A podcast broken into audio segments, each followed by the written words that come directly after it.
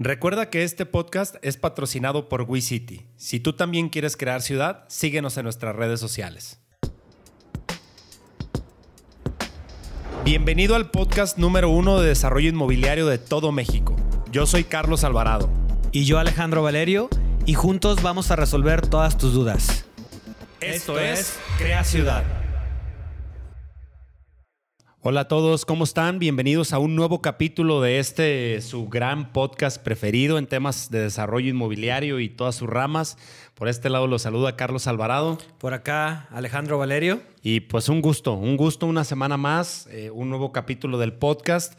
El día de hoy, Alex, este, pues un tema eh, algo controversial como todos los que tocamos aquí. Vamos a hablar de créditos puente. De acuerdo para los que quizá han escuchado el término de créditos puente, pero no ubican exactamente qué es un crédito puente, no es otra cosa más que un crédito bancario, que el crédito bancario para proyectos inmobiliarios o desarrollos inmobiliarios te pide ciertos requisitos, pero al final de cuentas es el dinero más barato y ahorita iremos hablando también un poco por qué es el dinero más barato, pero qué tiene que pasar para que te lo puedan acreditar. Tenemos mucho mucha experiencia en el tema de la tramitación de los créditos puente, porque normalmente el primero que te aprueban es el más difícil.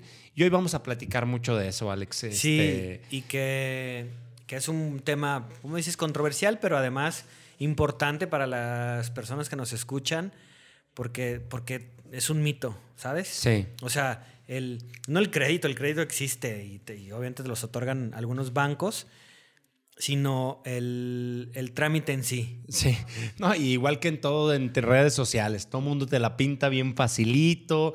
Ah, pues te apalancas con esto, luego con esto y luego un crédito puente y ya, terminas el desarrollo y listo, ¿no? Sí, no, es como en los primeros capítulos decía, pues es que el desarrollo inmobiliario pareciera que es algo como que, pues quiero hacer un desarrollo y cierra los ojos y aparece. Sí. Yo pensaba que era así con el crédito puente, ¿eh? en verdad. Sí, y la verdad es que pues no es que sea difícil, más bien es un trámite largo, porque obviamente los bancos no le van a prestar sí. A, cualquiera por su linda cara, ¿no? Sí, correcto. Y bueno, pues si quieres, Alex, vamos entrando en materia. Me parece muy bien. Este, voy a platicarles un poquito de eh, la estructuración de capital en un proyecto. Sé que por ahí hay un capítulo específicamente de esto. Pero bueno, miren, cuando ustedes, o, en nuestra experiencia, les voy a platicar nuestra experiencia, los primeros tres o cuatro proyectos inmobiliarios que nosotros hicimos no requerimos un crédito puente porque la verdad es que eran proyectos muy pequeños y que al haber hecho muy buenos proyectos y con una muy buena historia, naming, branding, todo esto, no se necesitó de un crédito puente, le hicimos prácticamente con capital nuestro de inversionistas o incluso con capital privado. Eh, después, conforme empezamos nosotros a hacer proyectos más grandes, fuimos teniendo la necesidad de incurrir en pedir créditos puente. Hoy, como nosotros eh, estructuramos el capital para nuestros desarrollos, es primero con capital propio o capital de Friends and Family, eh, estructuramos el capital semilla, que es cuando prácticamente no hay nada o después de comprar el terreno o incluso para comprar el terreno, para generar un proyecto, hacer estudio de mercado, diferentes estudios y llevar a cabo el trámite y obtención de licencias municipales. Para eso se ocupa el capital semilla. Después, cuando salimos a preventa, prácticamente empezamos a captar lana de las preventas y ya que vas avanzado, ya que hay algo, ya que hay cierto movimiento en la parte de la obra, entra el crédito puente ahondando un poquito más, Alex, ¿qué opinas? ¿Qué es un crédito puente? Darles una breve explicación ya cuando llegas a ese momento de solicitar un crédito. Al final el crédito puente, como bien lo comentaste, es un crédito bancario, ¿no? Que, que si bien eh, tiene su, su, costo, ¿no? Su costo financiero, tienen que tenerlo en cuenta, ciertamente es el que menor tasa eh, cobra, ¿no? Correcto. Normalmente en primer ¿Por qué, Alex? ¿Por qué es el que menos tasa te cobra? Ah. Sinceramente no lo sé. Sí. Es buena pregunta, pero eh, yo creo porque está, como, el proyecto está apalancado y, lo que le respalda ese, ese, ese apalancamiento son las propias unidades, seguramente hay poco riesgo para el banco. Sí, correcto. Saben que hay un respaldo de, la venta. Sí, correcto.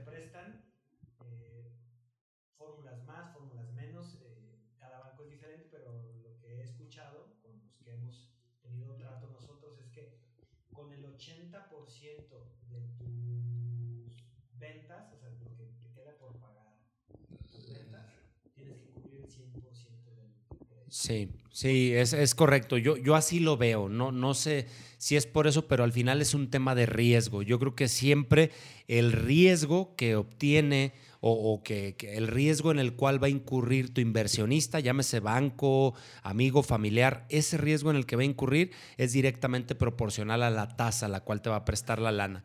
Cuando tú estás obteniendo capital semilla, pues básicamente es el dinero más costoso porque lo vas a invertir o alguien te lo va a invertir cuando no hay nada, cuando solo hay un terreno y, y pues no hay ni proyecto, no hay.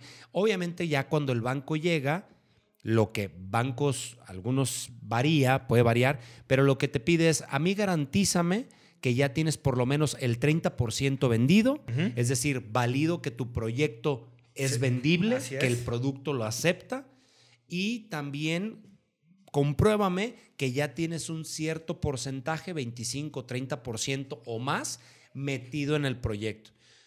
Me gusta mucho como banco que sea dinero tuyo, que tengas metido también tu propio pellejo, pero también no importa, puede ser lana de preventas, puede ser alguien que aportó el terreno, puede ser, no hay bronca, pero, pero yo no te voy a poder financiar con el 100% como banco, te voy a financiar con un 70%, un 75% y que lo que yo te vaya a financiar prácticamente con los derechos de cobro, que tienes al final del periodo, me puedas pagar la lana que yo te voy a prestar. Es correcto. Y además me vas a dejar en garantía el propio terreno.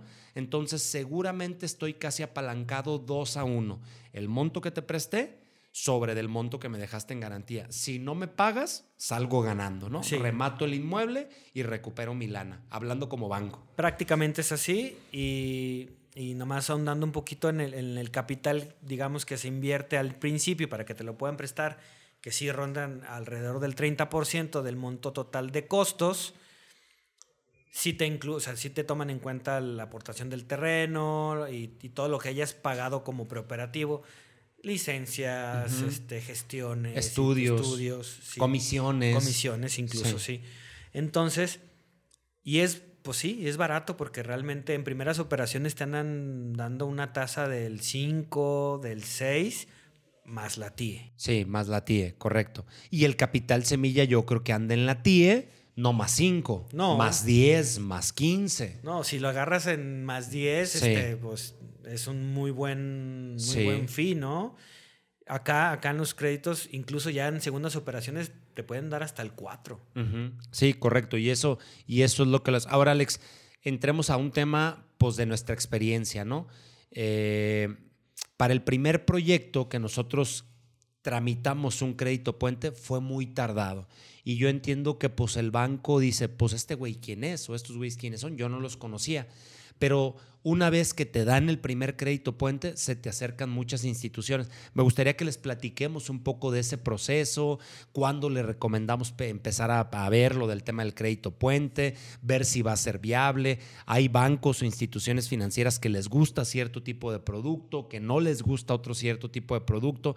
Platiquémosles y debatamos un poquito al, respecto. Eh, aquí se vale decir la neta, ¿no? Sí, correcto en el primer proyecto donde pedimos, tramitamos. un crédito puente, la verdad es que nos tardamos. Sí, un año. Un año. O sea, nos tardamos no en que nos los otorgaran, sino incluso hasta en tramitarlo, porque creíamos, o sea, por eso digo que esta idea de, que es, pues es un crédito puente, ¿qué puede pasar? ¿No? Tienes todo. Pues oye, no, y habíamos dicho, habíamos preguntado. Oye, ¿y más o menos en cuánto te dan el crédito? Pues, ah, unos dos o tres meses. Ah, toda madre, pues lo pedimos ya que dos o tres meses antes de necesitarlo. Y a lo que yo me refería de un año fue después de solicitado en lo que nos lo aprobaron. Así es. Sí, porque lo, que, lo que se tarda no es la aprobación como tal. O sea, ya que entra comité, eso sí dura dos o tres meses y que entra comité y te cae el dinero en la cuenta. Sino. La integración. Todo lo que pide, ¿no? O sea, te piden, obviamente el banco pues se quiere proteger, ¿no? O sea, no, como dije, no te lo van a prestar por tu linda cara, entonces te piden los permisos, el predial y cosas que efectivamente debes de tener, sí, ¿no? Sí, Pero también te piden todos los contratos de los eh, departamentos o de las unidades que has, eh, que has vendido, te piden eh, factibilidades y tiene que coincidir todo. La corrida financiera que, que te piden también tiene que coincidir. A lo mejor tú haces una corrida financiera, mm, una proforma y la ves viable y todo. La maquillas y la chingada para que, pa que dé, pero pues luego no coincide con otras cosas. Pero lo que está, o lo que en nuestro caso se tardó más, fue que los estados financieros reales coincidieran con lo que habíamos nosotros proyectado. Esto es, que la empresa que está desarrollando, que es el aval, esté de, manera correcta o el aval, no, no, tiene que ser necesariamente la, la, empresa que está desarrollando, pero alguien tiene que hacer un aval. Sí, correcto. o sea, aparte del, del, proyecto como tal, tiene que haber alguien que dé la cara por, por ese préstamo. Sí, y, tengo entendido que ah, eran unas condiciones antes de pandemia y otras después de pandemia, ¿no? Por supuesto. Este, creo que si, si ese proceso, nosotros el, el crédito puente que tramitamos, pues lo tramitamos después de pandemia y desde hace tres años o casi tres años que llegó la pandemia para acá, pues ha cambiado porque los bancos obviamente han sido más celosos con el dinero y te piden más cosas, te piden hasta cosas de tu abuelita, obviamente, ¿no? Sí. Y, creo que eh, tenemos una lección aprendida ahí y esa lección aprendida es empezar a gestionar el crédito puente desde que estamos prácticamente tramitando las licencias del desarrollo para saber si es viable, si no es viable. Hubo una institución financiera que en algún momento nos rechazó un, un proyecto súper exitoso y con todo el, tema de, rendimientos, simple y solamente porque era un producto de playa. Y a esa empresa, a ese banco, no le gustan los proyectos en playa porque no son de primera necesidad y, listo. A ese banco. A ese banco. Hubo otros que, ajá, no, yo sí le entro, a mí sí me gustan, este, siempre y cuando sea viable adelante, ¿no? Pero... recuerdo ese caso, ¿no? Vieron los números, revisaron todo y les parecía apetecible. Fueron las palabras, oh, está súper apetecible. dime dónde está la... Después de que habíamos tardado un tiempo con ellos este, revisando documentación, déjame ver la obra. Le dije, sí, claro, vamos. Es en tal lugar, en el, cerca de Puerto Vallarta. No es en Guadalajara, no, es, es en un punto turístico. Ah, ese con Home, sí. No, siempre no. Y, de ese proyecto lo teníamos 100% vendido. O sea, lo, que yo a veces le digo a los bancos es, güey, ¿por qué no? O sea, es un producto que tengo 100% vendido, que se vendió bien, te puedo comprobar utilidades, este, te estoy pidiendo 30 eh, millones de pesos. 20%. Y, tengo derechos, de, o sea, te estoy pidiendo 20, 30 millones de pesos que es un 20% del total de los costos. Tengo derechos de cobro, es decir, mis clientes que ya lo tengo todo vendido, lo que les falta por pagarme son 90 millones de pesos contra los 30 que me estás tú prestando. O sea, me falta por recibir 3 a 1. Además, te estoy garantizando con un proyecto que vale 160 millones de pesos, 30 que me vas a prestar, 5 a 1. ¿Por qué no? O sea, no veo por qué no me prestes. No, no, súper apetecible, pero es Second Home, es un proyecto de playa. No, nosotros dentro de nuestros estatutos está solo proyectos de primera necesidad en ciudad. En ciudad, así es. Ah, cabrón, pues está bien, y órale, pues chido. Y otra lección aprendida, que bien lo dijiste, en ese momento, o sea, en el momento que hay que hacer, este, tocar puertas a los bancos, desde que estás haciendo la proforma y casi, casi haciendo el tema de cómo vas a financiar el proyecto, pues es es saber que te van a pedir de requisitos. En el proyecto que hicimos el primer crédito puente, las primeras instituciones financieras, llámese bancos, nos batearon porque el fideicomiso estaba hecho en una SOFOM. Así es. Sí, fíjate que esa es otra gran lección aprendida.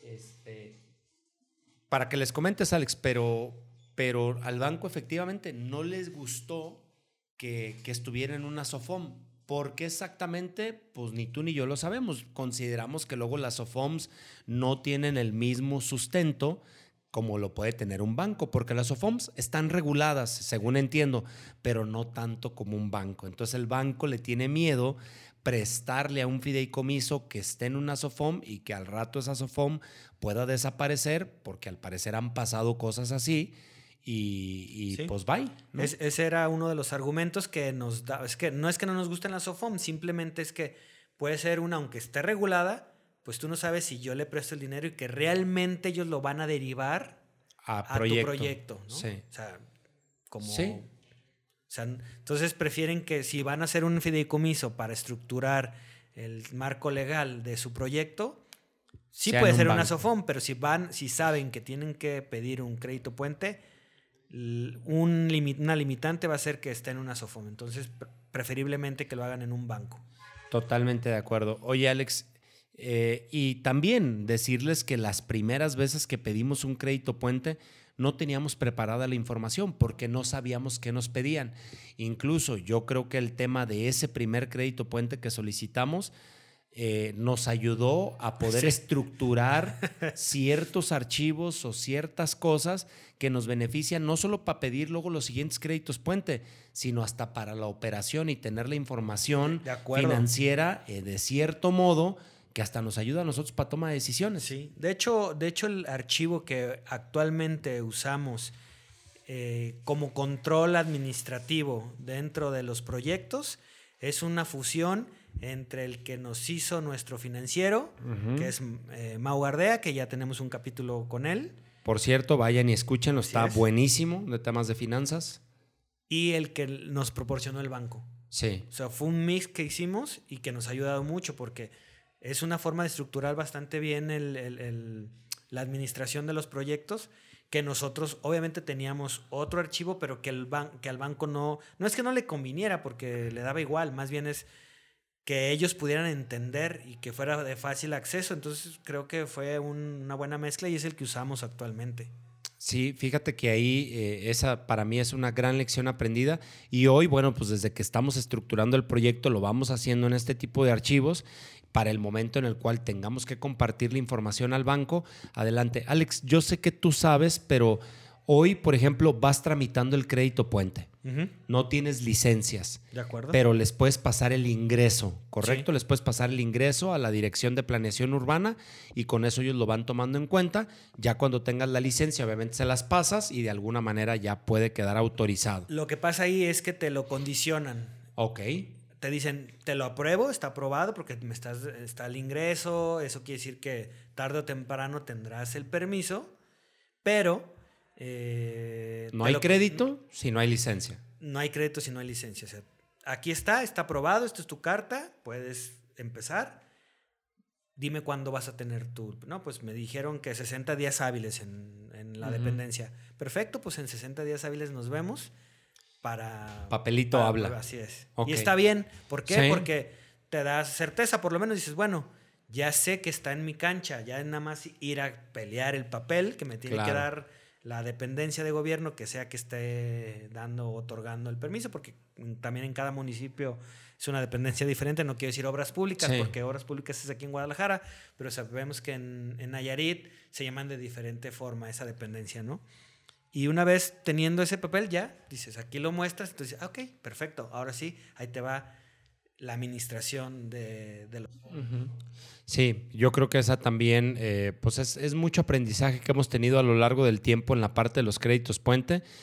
Y, hoy que, lo podemos analizar, definitivamente es una gran herramienta, porque es, es un dinero barato, se hablan muchos mitos, hay mucha gente que diga, no, no te metas con el banco, no es bueno.